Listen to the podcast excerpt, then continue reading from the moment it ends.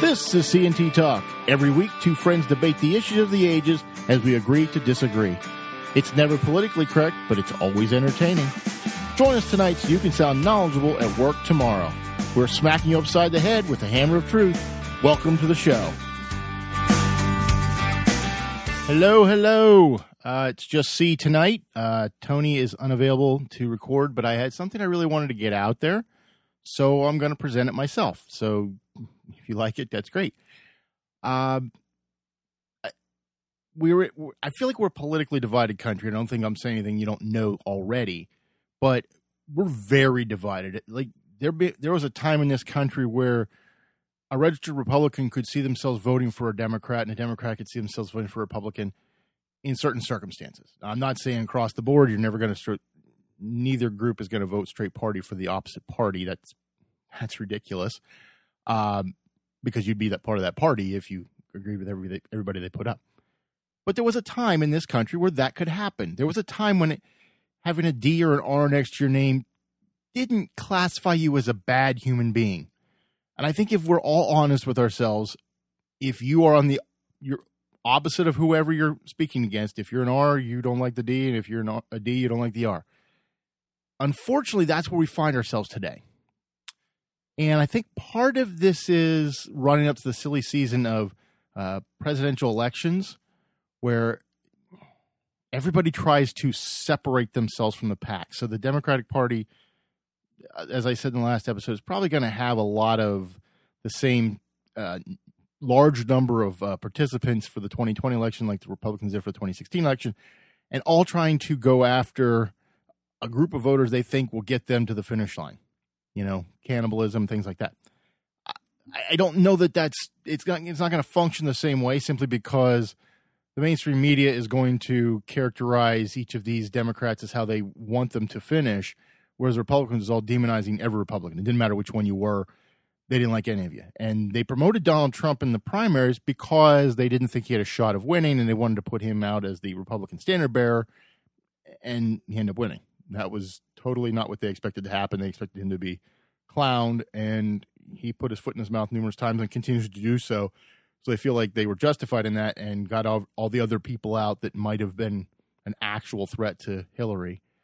Um, going into this 2020 season, we've got a lot of people positioning themselves as ultra left. Um, Elizabeth Warren wants a 2% tax on people over $50 million of wealth and 3% if you're over a billion. Uh, AOC wants a 70% tax bracket. Ilhan Omar came out this week. She wants a 90% tax bracket. Uh, Bernie Sanders wants at least a 77% tax bracket. They all want to take and take and take and take and give to somebody else for some other program that they think is appropriate for your money. And I've said for forever, it's your money. You should decide how it is spent outside of the general welfare, which is a very nebulous clause, everything else is pretty well spelled out. Common defense, um, transportation, which is not necessarily constitutional, but uh, kind of got in there anyway, certainly under Lincoln and, and through Eisenhower. But this common good thing, it's in the eye of the beholder, is it not? I mean, what I like for the common good isn't necessarily what somebody next door to me may like for the common good. So it's it's it's not part of the Constitution necessarily, but it is there. You know, it's in the preamble, and we talk about it like it's a defined thing. So I said all that because I'm I'm finding it very very hard as a Christian to embrace the Democratic mainstream. Now, what, what we used to call the Democratic mainstream was the center. Um, some people have argued this week that AOC is the center of the Democratic Party and that other people are not. Maybe Nancy Pelosi or Chuck Schumer, who you would never consider centrist, but by comparison, maybe they are. And that that scares me if that's the reality. I don't think any party should go to an extreme on either direction, regardless what you, your personal feelings are from a from a governing standpoint, extremes don't really work well for for everybody involved. And at the end of the day, when you have a president and you have a Congress and you have judges, they're all there to work towards the goals for all of us, not just their particular party. Now, you may have been elected on a certain mindset and a, certain campaign promises to get certain things done because the group that chose you wants those things to happen. But it shouldn't always be at the detriment of those around you. You know, it's not I uh, I can only win if you lose. I don't know if that's the best philosophy to have. Certainly not as a Christian. I win so you lose. I, no, I don't think that has to be the case. It I can I can do some, you can do some and and sometimes we rail against these um, members of Congress who try to come to some consensus because, like, well, you can't really come to a consensus. Well, you could at one time. There was a chance. Now, it's not all throughout our history, but there's been times when you could have a consensus. You could have at least people coming together and saying, okay, I'm giving something up, you're giving something up. Um, uh, Senator Scott just wrote something about, you know, Republicans have to give the, on the wall and uh, Democrats have to give that we both agree we want to protect our borders. Now, how do we do that? And neither side really wants that. I want the wall. I don't want the wall. It's a little too rigid to uh, govern effectively. But all of this comes to a head this week. And we're talking about um, the governor of Virginia, Ralph Northam. And he's under fire currently because of a picture in his yearbook his medical school yearbook, I might add, not his high school yearbook. So we'll go back to the Kavanaugh hearings where Judge Kavanaugh's uh, yearbook was really dissected ad nauseum, specifically by the Democratic uh, senators, but in the general press about what was said here, what was said there. Um, Governor Northam is getting some of that treatment, but not nearly the vitriol that Kavanaugh got.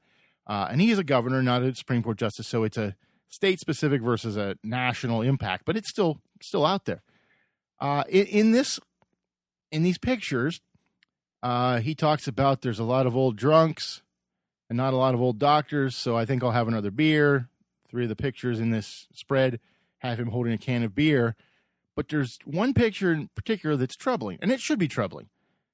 There's a picture of two people, one in blackface, complete costume blackface, looks like a plantation era um, mid 19th century costume, and another person dressed in a Ku Klux Klan hood and robe. Now, you can't really tell from the picture and the, the scans we've seen which one is Governor Northam, but either way, not a good look for a governor. Now, he happens to be a Democratic governor, and even the Democrats are saying he should resign. Now, I don't know what the lieutenant governor's politics are and I don't know if it functions the same way as other states where it could be from a different party or t- lieutenant governor or if it's the same party. But the reality is, I don't think he should resign for that picture. Now, it's reprehensible. It Should never have been done. This is 1984. It wasn't. It wasn't 1924, and even then, it wouldn't have been okay. But it, it would have been socially acceptable at the time. I don't know his heart. I don't know what he is today from that perspective. I do know he had an apology. So let me play his apology and see if you like what he said. That photo and the racist and offensive attitudes it represents does not reflect that person I am today or the way that I have conducted myself as a soldier, a doctor, and a public servant. I am deeply sorry. I cannot change the decisions I made nor can I undo the harm my behavior caused then and today. But I accept responsibility for my past actions, and I am ready to do the hard work of regaining your trust. So that was he. He was a soldier. He was he was a practicing pediatric physician, a pediatrician. Uh, for that alone, he's apologized, and I'm willing to accept that that was 1984 when he was 22, 23 years old and maybe that wasn't who he is who he is today. Okay? So I don't think he should have to resign solely based on that picture and if that's all the evidence you show me I'm I'm willing to say if he's asked for forgiveness God knows his heart and I don't and I can't judge that. But and there's a big one here. I can ask him to resign for based on what he did earlier in the week. Okay, not 1984, this week on a radio program in Virginia. This is what he said. Involved. Um, there are, you know, when we talk about third trimester uh, abortions, these are done uh, with the consent uh, of obviously the, the mother, with the consent uh, of the physicians, more than one physician, by the way.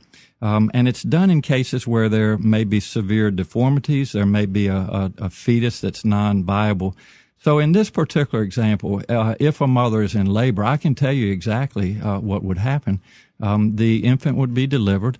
Uh, the infant would be kept comfortable. Uh, the infant would be resuscitated if, if that's what the uh, mother and the family desired. And then a discussion would ensue between the physicians and the mother. So, so I think this was really blown out of proportion. Uh, but again, we want the government not to be involved in these types of decisions. We want the decision to be made by uh, the, the mothers and their providers. And, and this is why Julie, that legislators, most of whom are men, by the way, shouldn't be telling a woman what she should and shouldn't be doing with her body. Let that sink in for a second.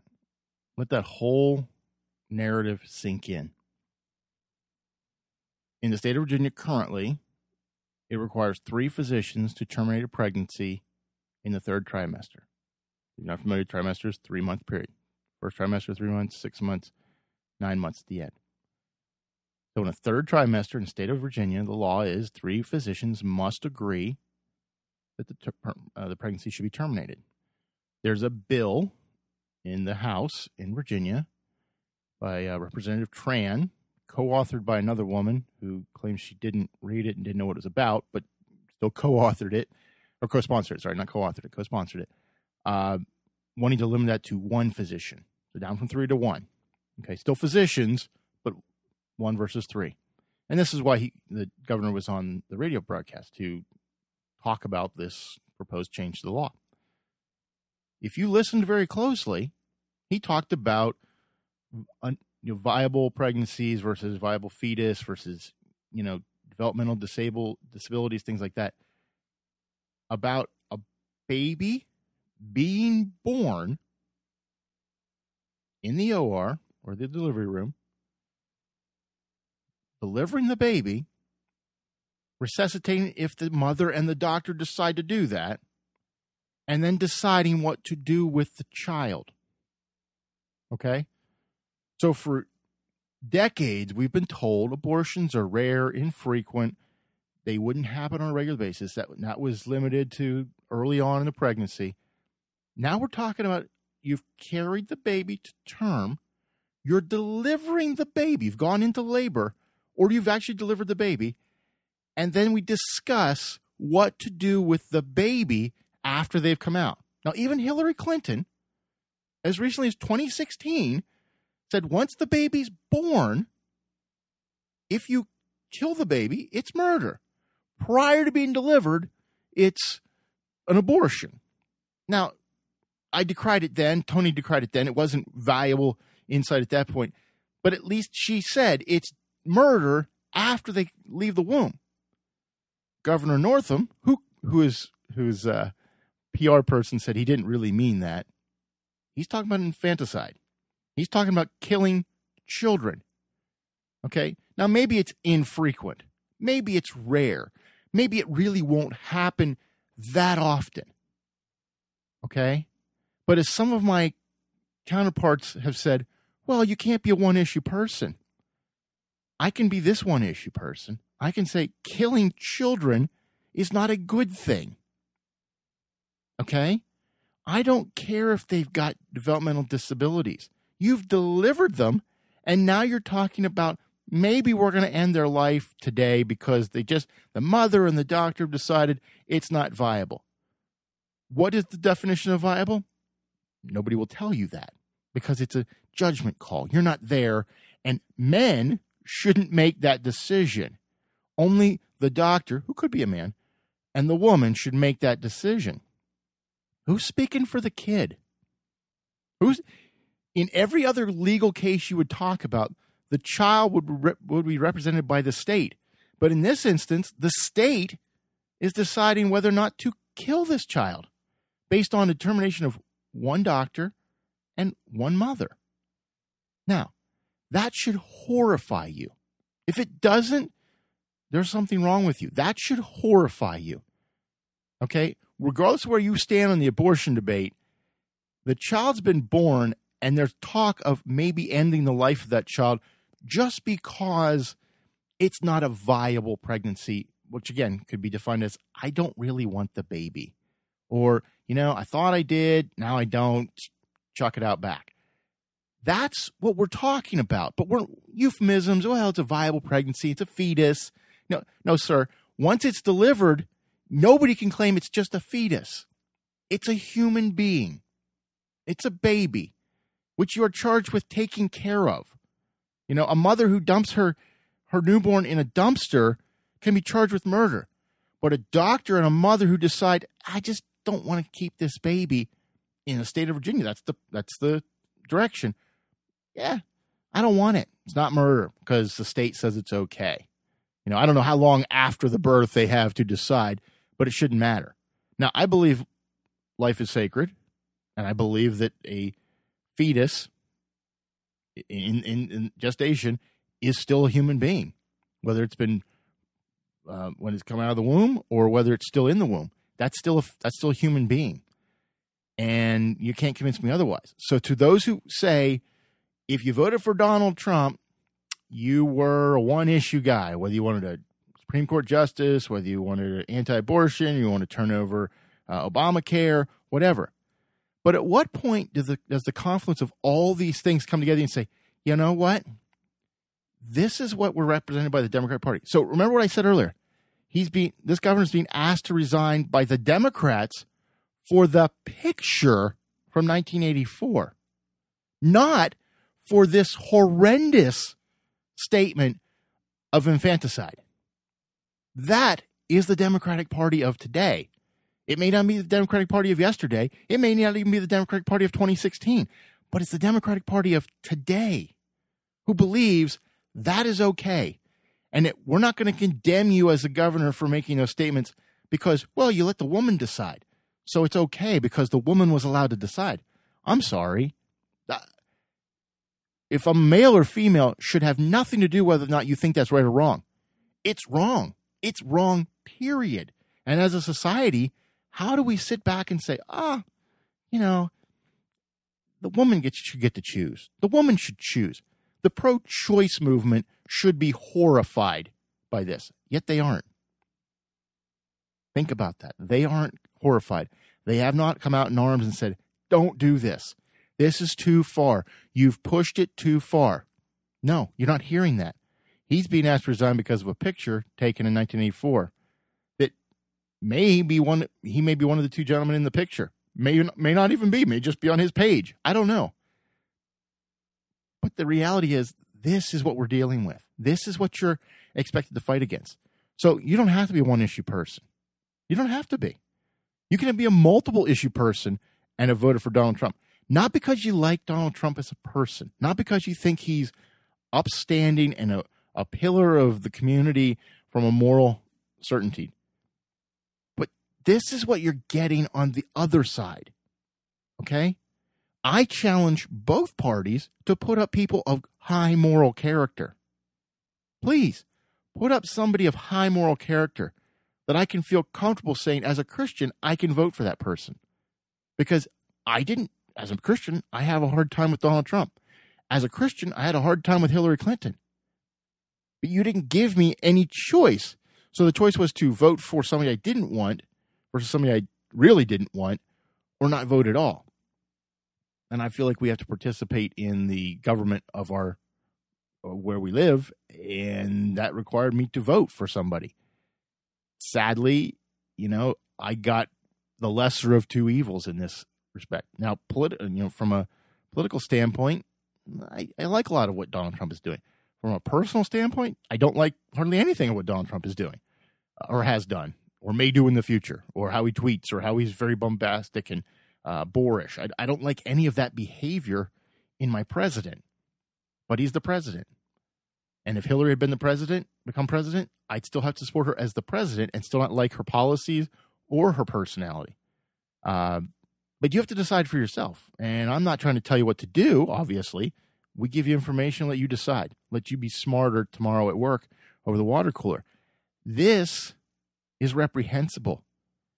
And this man should resign for those statements. If that's what he believes, he should resign immediately. He should never be in charge of anything where that law could get into, into uh, the books. It, never, ever, ever should this man be in charge of anything if that's what he believes. Okay? Now, if his heart hasn't changed, you can say 1984 he he's dressed in blackface or dressed as a Ku Klux Klan member. We're not sure which. And he says, "I'm I'm sorry. I should not have done that. It was bad moral behavior. It was decades ago. I shouldn't be held accountable today." I can accept that.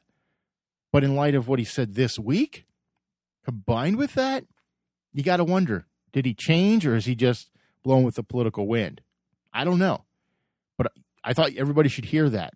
I thought everybody needed to hear that and why the resignation should occur, but it shouldn't be for the reason necessarily you think. It should desperately be for the reason uh, he articulated in his own words. Okay? So that's all I've got. I wanted everybody to hear that. It's short one tonight, but think about that when you're out there talking. Be knowledgeable when you're talking and understand it's one issue and another issue and another issue and another issue. It's your money. Okay? You should be able to decide how it's used. It, you have a moral certainty that this is wrong, what this governor is purporting. Stand up and say that. It's wrong. I don't care who proposed it. If it would have been Republican, I'd say the same thing. You should not be in charge of anything. It happens to be a Democrat but it wouldn't matter what their political party. We need to come to consensus on things, and we need to stand up and say what's morally right is morally right. I'll, I'll take a line from AOC. You need to be morally correct. She's not, but you need to be. And that's the problem. We aren't. And we're sliding down that slope. We're sliding down that slope of whatever. If this is okay, then what, what is okay later? It only gets worse. It doesn't get better if you slide down that slope. So that's all I have tonight. Thank you for joining us, folks. I'll talk to you next time. Bye bye. Thanks for